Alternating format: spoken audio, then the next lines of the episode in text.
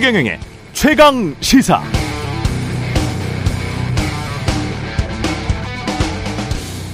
네, 미국에서 발표된 인플레이션 감축법에 따라서 앞으로 전기차의 보조금이 천만 원 정도 지급되는데요. 현대차 그룹의 아이오닉 5나 EV6는 이 보조금을 받지 못한다. 왜냐하면 현대차 그룹은 미국 내에서 전기차는 생산하지 않고 이번 인플레이션 감축법, 발효된 인플레이션 감축법은 미국 내 현지 생산되는 전기차만 보조금을 주기 때문이다. 관련 뉴스들이 계속 나오고 있습니다. 미국이 좀 이상합니다. 우리는 미국이 주도하는 대로 IPEF에도 가입하겠다고 했고 반도체 자동차 미국 내 대규모 투자를 약속했습니다. 정부 초기에 분명 잘해줬는데 미국 기업들에게만 혜택 주고 오히려 우리에게는 더 내놓으라고만 하는 것 같습니다. 중국도 한국을 견제하고 있습니다. 최근 중국 관영 차이나 데일리에 실린 칼럼 중에는 반도체 치포 동맹에 대해서 이런 분석을 하고 있는데요. 한국, 미국, 일본, 대만이 반도체 치포 동맹 해봐야 미국만 좋고 한국, 일본, 대만에게는 손해다. 특히 한국 삼성은 이미 중국에 반도체 공장이 있고 중국에 수출을 가장 많이 한다. GDP와 수출입 규모를 대비해 봐도 한국의 중국 의존도가 가장 크다. 게다가 중국의 관련 학과 공대생들은 이들 네 나라를 모두 합친 졸업생들 숫자보다 다섯 배나 많다. 다섯 배나 많다.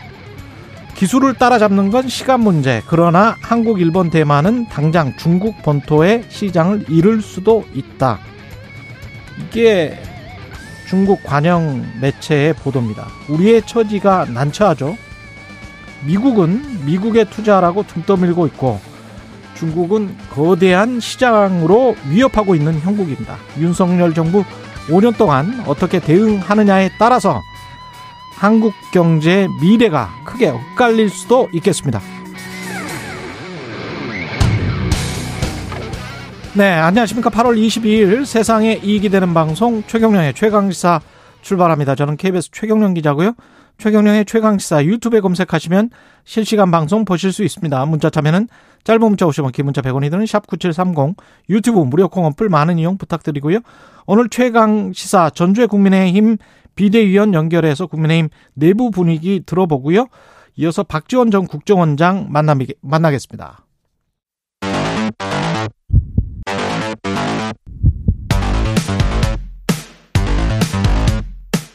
오늘 아침 가장 뜨거운 뉴스 뉴스 unboxing 네 뉴스 unboxing 시작하겠습니다. 김민하 시사평론가 민동기 기자 나와 있습니다. 안녕하십니까? 안녕하세요. 네 오늘 뉴스 unboxing은 중간에 전주혜 국민의힘 비대위원의 인터뷰가 한 10분 정도 있고요. 그 다음에 1, 2부로 나눠서 진행이 되니까 한 55분까지 진행되니까요. 차분히 말씀을 그래도 부족하겠죠 시간이. 뉴스 unboxing을 예. 1, 2부로 나눠서 예. 네. 기대가 주, 됩니다. 예, 중간에 전주혜 국민의힘 비대위원의 인터뷰가 있습니다. 그리고 자 오늘 첫 번째 소식은 뭔가요? 그 대통령실이 개편이 좀 됐습니다. 예. 신설되는 정책기획수석에 이관섭 한국무역협회 부회장이 내정이 됐고요. 홍보수석에는 김은혜 전 국민의힘 의원으로 교체가 됐습니다. 그리고 국가안보실 이 차장이 공석이었는데 임종득 전 박근혜 정부 청와대 국방비서관이 내정이 됐습니다. 이관섭 내정자는 정통 행정관료 출신이고요. 이명박 정부 청와대 대통령 비서실장 보좌관, 한나라당 수석 전문위원 등을 역임을 했습니다. 김은혜 홍보수석 내정자 같은 경우에는 윤석열 대통령 당선인 대변인을 맡았습니다. 어, 천영범 홍보수석이 대외협력특보로 자리를 옮기게 됐는데요. 아무래도 김은혜 홍보수석이 앞으로 대변인이 맡았던 언론 브리핑을 상당 부분 주도할 것으로 일단 예상이 되고 있습니다. 그리고 일부 대통령실의 조직 개편도 좀 예, 이루어졌는데요. 원래는 국정과제 비서관이 대통령 비서실장 직속이었고 기획비서관과 연설기록비서관은 정책조정 기획관 산하에 있었거든요. 예. 이 모두를 정책기획수석 산하로 어, 두도록 했습니다. 아무래도 정책 관련 메시지의 전체 조율을 정책기획수석이 맞도록 이렇게 조정을 한 것으로 보입니다. 그러면 이관섭 정책기획수석 산하에 지금 비서실장 직속이었던 국정과제 비서관, 비서관, 기획비서관, 연설기록비서관 모두 정책기획수석 산하로 지금. 그럼 비서관에 세 명이 더 들어가는 거네. 그렇죠. 그러니까 예. 이게 정책기획수석의 권한을 이제 크게 주는 건데 그 이렇게 하면은 과거에 이제 정책실장이 그렇죠. 있었던 때랑 뭐 큰 차이가 있는 거냐라는 의문도 있는 게 차라리 이제 정책실장을 두고 이 정책 조율 역할을 더 크게 주는 게 맞지 않나 이런 생각도 좀 듭니다. 그 굳이 이제 수석 비서관의 격을 유지하면서 이 전체적인 어떤 조율 과제를 다 여기 몰아넣는 방식으로 하는 것이 이제 효율적인 것이냐 그건 이제 해봐야 알 것 같은데 근데 이와 관련된 이제 이 어, 비판이라든가 이런 것들은 언론에 그동안 이제 이 자리에서도 쭉 말씀드렸던 그런 이제 맥락으로 쭉 실리고 있습니다. 그러니까 어, 전반적인 어떤 국정의 쇄신이라든가 국정 방향의 전환이라든가 뭐 이런 것들이 필요한 건데 이 정책 기획의 정책 조정의 문제라든가 그다음에 이제 홍보의 문제라고 보는 것은 일면적인 것이다. 이런 지적이 많이 있는데 제가 좀 눈길이 가는 것은 오늘 조선일보 사설에 보면은 어 이걸로 끝나는 게 아니고 어, 불필요한 시비를 막기 위해서라도 특별감찰관 임명이 필요하다 이렇게 지적을 하고 있습니다. 그러니까 아. 인사와 관련된 잡음이라는 게 이런 조율 능력이 떨어진다. 뭐 이런 것도 있겠지만 이 어떤 의문의 인사들이 있는 거잖아요. 어떤 누가 추천해서 누가 그렇죠. 왜 여기 그렇죠. 어떤 업무를 하고 있는 건지 의문인 사람들이 있는 거고 예. 그런 것들이 이제 어 김건희 여사라든지 이런 부분하고 이제 어떤 인적 네트워크들하고 관련 있는 거 아니냐라는 지적들이 있기 때문에 조선일보 같은 경우는 사설에서 당정 협의를 통해서 여당이 먼저 특감관 특감관 추천을 주도하는 것도 방법이다 이렇게 지적을 하고 있습니다. 음. 그러니까 이런 것까지도 이제 논의해볼 필요가 있겠고 중앙일보 같은 경우에 오늘 기사를 보니까 어, 지금 대통령실 인사 전반에 대해서 지금 이 조사를 하고 있다 이런 보도도 있어요. 그게 무슨 얘기냐면 누가 조사를 해요? 대통령실이. 그러니까 대통령실이 자체적으로 그러니까 그렇습니다. 윤핵관이 어. 추천한 인사들까지 검증 대상으로 아마 삼을 것이다라는 내용입니다. 그러니까 이게 음. 지금 말씀하신 것처럼 윤핵관 추천 인사랄지 그리고 그, 그 보도에 이제 그대로 인용하자면 비선 그밖에 비선 추천 인사 뭐 이렇게 돼 있어요. 예. 그러니까는 그런 인사들까지 이제 걸러내기 위해서 작업을 진행하고 있다라고 하고 있거든요. 김대기 대통령 비서실장이 인선 발표하면서 국정 쇄신, 특히 비서실 쇄신은 5년간 계속될 것이다라고 얘기를 했는데 이제 그런 차원의 얘기인 것 같아요. 그래서 이런 것들이 전반적인 이제 국정의 쇄신으로 이어질 수 있느냐를 지켜봐야 되겠는데 이 지금 말씀드린 후속 조치나 이런 것들이 충분히 이루어지지 않으면 그런 부분에서 기대감을 갖기 어려운 것이기 때문에 앞으로도 거기서 무슨 성과가 나는지를 좀 주목해 봐야 될 것 같습니다. 그렇습니다. 그 내각이나 장관급의 대통령실 인사들뿐만이 아니고 이른바 이제 대통령 어 취임할 때 취임식 초청 인사들이랄지 네. 그다음에 대통령실에서 사적 채용 논란이 있었던 9급이든 7급이든 뭐 이런 사람들이 할지 이런 것들까지 다 본다는 거잖아요. 그러니까 중앙일보 그 기사에서 예. 다만 조금 제가 좀 유의미하게 좀 봤던 부분은 음. 결국에는 실무자들을 만약에 그렇게 한다 하더라도 실무자들을 걸러내는 그런 수준에 그칠 가능성이 있다는 겁니다. 이게 만약에 실무자들을 걸러낸다는 게 그러니까 추천된 인사들 이잖아요 아. 그런 사람들을 교체하는 선에서 그치면은 예. 이게 굉장히 좀 미봉책에 그칠 가능성이 있다는 거죠. 결국의 핵심은 음. 그 사람을 추천한 사람이 누군가 그렇죠. 이거지 않습니까? 그게 그리고 말빨이 계속 먹히고 있는 그렇죠. 시스템인가? 그거를 근본적으로 고쳐야 되는데 예. 추천된 인사들을 실무자들만 뭐 만약에 에, 저기 중앙일보 기사대로 교체하는 선이라면은 음. 그건 이제 근본적으로 한계가 있다는 거죠. 그리고 인사를 맡았던 곳은 다 검찰 출신들이 지금 장악을 했었던 그렇습니다. 거 아니에요? 네. 그렇습니다. 그러면 그 인사 수석이랄지 관련된 공직기강이랄지 뭐 이쪽도 손을 좀 대야 될 것 같은데 그렇죠. 그 이야기는 전혀 없죠. 그렇습니다. 검찰 출신의 뭐 이런 몇 명 거론되는 사람들이 있잖아요. 음. 근데 이 그런 목소리가 이런 언론이라든가 야당에서만 나오는 게 아니고 여당에서도 그런 지적이 있어요. 그래서 주호영 비대위원장의 경우에 그렇죠. 일요일 날 KBS 일요진단 라이브에 출연을 했습니다. 이렇게 얘기를 했습니다. 검찰 출신을 너무 많이 쓴다거나 아는 사람 위주로 쓴다는 비판 한번 돌아봤으면 좋겠다.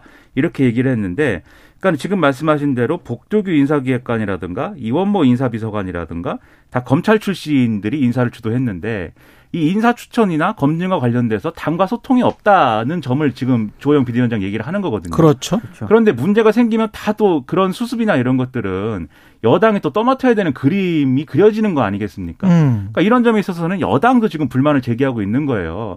그래서 이런 목소리까지 좀 잘 들을 필요가 있는데 그래서 앞으로도 대통령실의 무슨 인적 쇄신 개편은 갈 길이 멀다는 겁니다. 그러니까 당정 간의 어떤 권력 싸움까지는 아니지만 네. 어떤 권력 조정이라고 해야 되겠죠. 근데 이제 대통령실이 해왔던 실적이나 성과가 그렇게 많지 않다고 생각을 지금 판단을 하는 것 같고 네. 당에서는 국민의힘에서는 그래서 당이 어떤 것들은 이끌어가는 것도 있어야 되지 않을까. 특히 정책이나 뭐 이런 것들은 잘 조율을 해봐야 되지 않을까 그런 분위기가 좀 형성이 된 것 같네요. 네.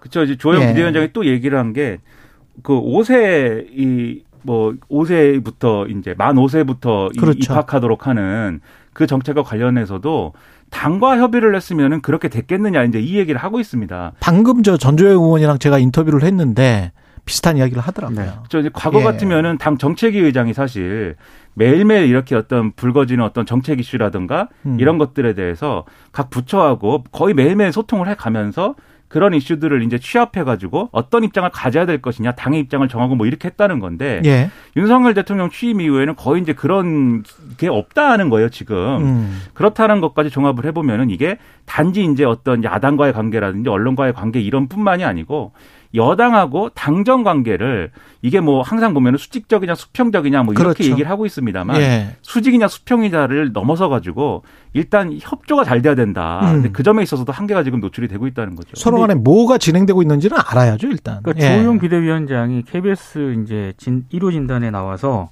예, 얘기를 하지 않았습니까? 음. 근데 이제 변수가 좀 있는 게 아, 이렇게 이렇게 하는 게 바람직하다라고 저는 원론적으로 맞는 지적이라고 생각을 하거든요. 그렇죠. 근데 예. 이제 당권 주자들하고 이른바 그 친윤계 의원들과의 생각은 좀 달라요? 다를 수 있기 때문에 이게 음. 앞으로 이제 뭐 갈등이라든가 논쟁의 촉발점이 될 수도 있다. 저는 이런 생각을 좀 해보게 됩니다. 그러네요. 비대위가 지금 그런데 언제까지 지속될지는 모르는 상황이고 일 1말 2초 뭐 이런 이야기가 네. 나오고 있지 않습니까? 전당대회 관련해서 빠르면 빠를수록 좋다라고 주장하는 네. 김기현 의원 같은 분들도 있고 그래서 이 상황 자체는 비대위원 중에 한 분입니다. 이 전주혜 의원은 어떻게 보고 있는지 전주혜 의원 인터뷰를 좀 듣고 뉴스 unboxing 계속 이어나가겠습니다.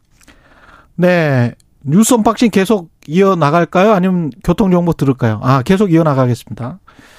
그, 이준석이 화두긴 화두입니다. 지금 계속 그 이야기가 나올 수밖에 없고. 그러니까 인터뷰를 들으면서요. 예. 고민이 많이 읽힙니다. 일단 당정 소통 구조도 일정 부분 좀 재편도 하고 싶고 음. 여러 가지 좀 혁신도 좀 하고는 싶은데 변수가 있잖아요. 일단 이준석 전 대표가 제기했던 가처분 신청 이번 주에 결과 나온다라고 하- 결과가 나올 예정이기 때문에 그 결과도 봐야 되고 그리고 전당대회 시기를 언제 개최할 것인가를 두고 지금 이 당권 주자들 사이에도 좀 이견이 있지 않습니까? 이 문제도 정리가 안 됐기 때문에 그렇죠. 여러 지금 저 인터뷰하면서도 고민이 좀 많이 읽히네요. 네. 경찰 수사 결과도 어떻게 나올지 지금 그렇죠. 모르는 거 그렇죠. 아니에요? 확정적이지는 않습니다. 예. 그러니까 비대위의 행보가 지금 상황을 주도하고 상황을 직접 관리하고 이런 거라기보다는 다른 여러 대- 이 외부적인 변수들의 종속 변수가 돼 있는 듯한 그런 모양새가 지금 돼버린 거거든요. 예. 그 당정 관계를 이제 수평적으로 가져가고 싶다라고 이제 말씀하신 거 저는 굉장히 이제 긍정적이고 음. 좋은 말씀이라고 생각하지만 예를 들면은 이제 어 김은혜 전 의원 홍보석으로 한다는 거에 대해서 얼마나 이제 당에서 의견을 냈는지 이런 것들도 좀 의문이긴 합니다. 예를 그렇죠. 들면 지금 언론에서 지적을 하고 뭐 이런 것들이 김은혜 전 의원 같은 경우는 이제 지난번에 재산 신고 이 선거 앞두고 재산 신고나 이런 것들에 문제가 있어서 재산 축소 신고 아- 축소. 아- 아니냐? 축소했다는 선거법. 위반 혐의죠? 그렇죠. 그래서 예. 이제 경찰 조사도 받아야 되고 한데 그런 거에 대해서는 이게 문제 있는 거 아니냐라는 언론상의 지적도 있고 한데 음. 그런 거에 대한 어떤 고려라든가 이런 것들을 어, 당이 좀 지적을 하고 이래, 이렇게 했는지 이런 것도 의문이고 그 전반적으로 의지가 있다는 거에 대해서 평가하고 싶지만 그런 것들이 실제로 잘 관철될 수 있는 환경과 조건을 만드는 거는 비대위의 노력만으로 되는 게 아니라는 그렇죠. 거죠. 그게 좀 어, 그러네요. 걱정스러운 대목입니다. 법률적 부분들이 있고 홍보 수석이 또 경찰에 출두하느냐 마느냐 뭐 이런 여러 가지 문제가 얽힐 수도 있는 거고 게다가 이제 이준석 전 대표가 가만히 있지 않고 계속 인터뷰를 하면서 어 비판을 하고 있기 때문에 국민의힘 윤리위가 다시 열릴 가능성 또다시 징계를 할 가능성도 있지 않습니까? 그러니까 중앙윤리위원회가 오늘 열리긴 열립니다. 그래서 음. 오늘 그 수해복구 현장에서 비 좀 더 왔으면 좋겠다. 이 실언으로 무리를 빚었던 김정은 의원 있지 않습니까? 예. 징계 문제를 일단 논의를 오늘 할 예정이거든요.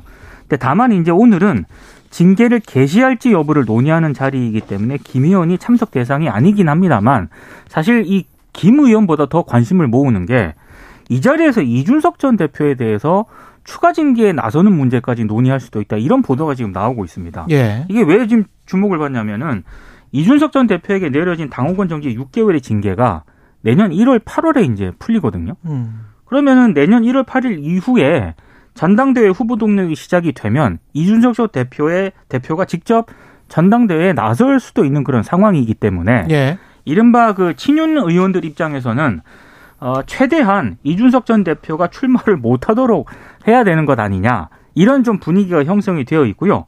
그래서 원천적으로 막기 위해서 뭐 추가 징계를 한다거나 아니면 이준석 전 대표의 성비 의혹이 확인되거나 만약에 경찰 수사에서 거짓말한 그런 정황이 드러난다고 한다면은 추가 징계를 해야 된다 이런 목소리가 지금 나오고 있기 때문에 있습니다. 예. 예, 이 문제가 어떻게 논의가 될 것인가가 상당히 좀 기초가 주목이 되고 있습니다.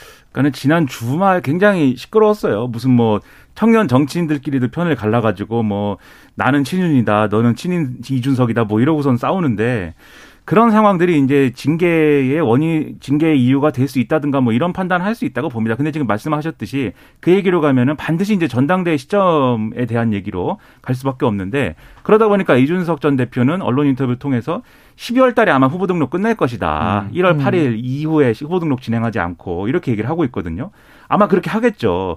근데 변수가 없지 않아요. 왜냐하면 비대위 주호영 비대위가 지금 전당대회를 늦게 해야 된다라고 주장하는 거에 근거가 뭐냐면 9월 10월에 정기국회하고 국정감사하고 뭐 이렇게 할 건데 그 기간 동안에 전당대회 하고 있으면 어떡하냐 이런 얘기거든요. 그렇죠. 근데 그러면 12월 달 연말에는 그럼 한가하냐면은 예산안 처리해야 되고 뭐 난리일 거예요, 그것도. 분명히 또 그때 또 다른 일이 있을 겁니다. 그렇죠. 예. 네. 그리고 이제 내- 지금은 내각에 있지만 혹시라도 이제 전당대회 출마하고 싶은 마음이 있는 사람들의 경우, 예를 들면 권영세 장관이랄지, 예를 들면 원희룡 장관이랄지, 이런 사람들은 언론에서 전당대회 출마 가능 주자로 분류를 하고 있는데, 이와 관련돼서 이제 내각의 어떤 개각 일정이나 이런 것들이 엮여가지고 시점이 변동되거나 하면은 이 충분히. 뜻대로 안 될 수 있거든요. 음. 그럴 경우에 어떻게 할 거냐? 그러면 1월 8일 이후에 후보 등록을 하게 되는 상황도 배제할 수 없기 때문에 그러니까 완전히 그럼 원천적으로 이준석 전 대표의 출마를 막아야 되는 거 아니냐? 이런 논의 끝에 추가 징계 얘기하는 거 아니냐는 의심이 있거든요. 예. 그러니까 이게 앞으로도 계속 이런 식으로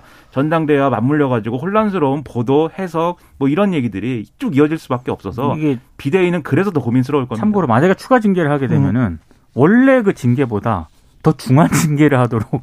규정이 되어 있거든요. 예. 그래서 아마 그런 거를 좀 의도를 하는 것 같습니다. 날씨 교통 정보를 듣고 다시 뉴, 뉴스 unboxing 하겠습니다. 최경영의 최강 시사 지금 시각 아, 7시 47분입니다. 네, 그리고 지난 주말 컸던 뉴스가 북송 관련, 원전 관련 대통령을 기록물 압수수색했었지 않습니까? 이 검찰이 북한 어민 북송 사건을 수사를 하고 있지 않습니까? 오늘부터 대통령 기록관 압수수색에 본격적으로 나설 예정입니다.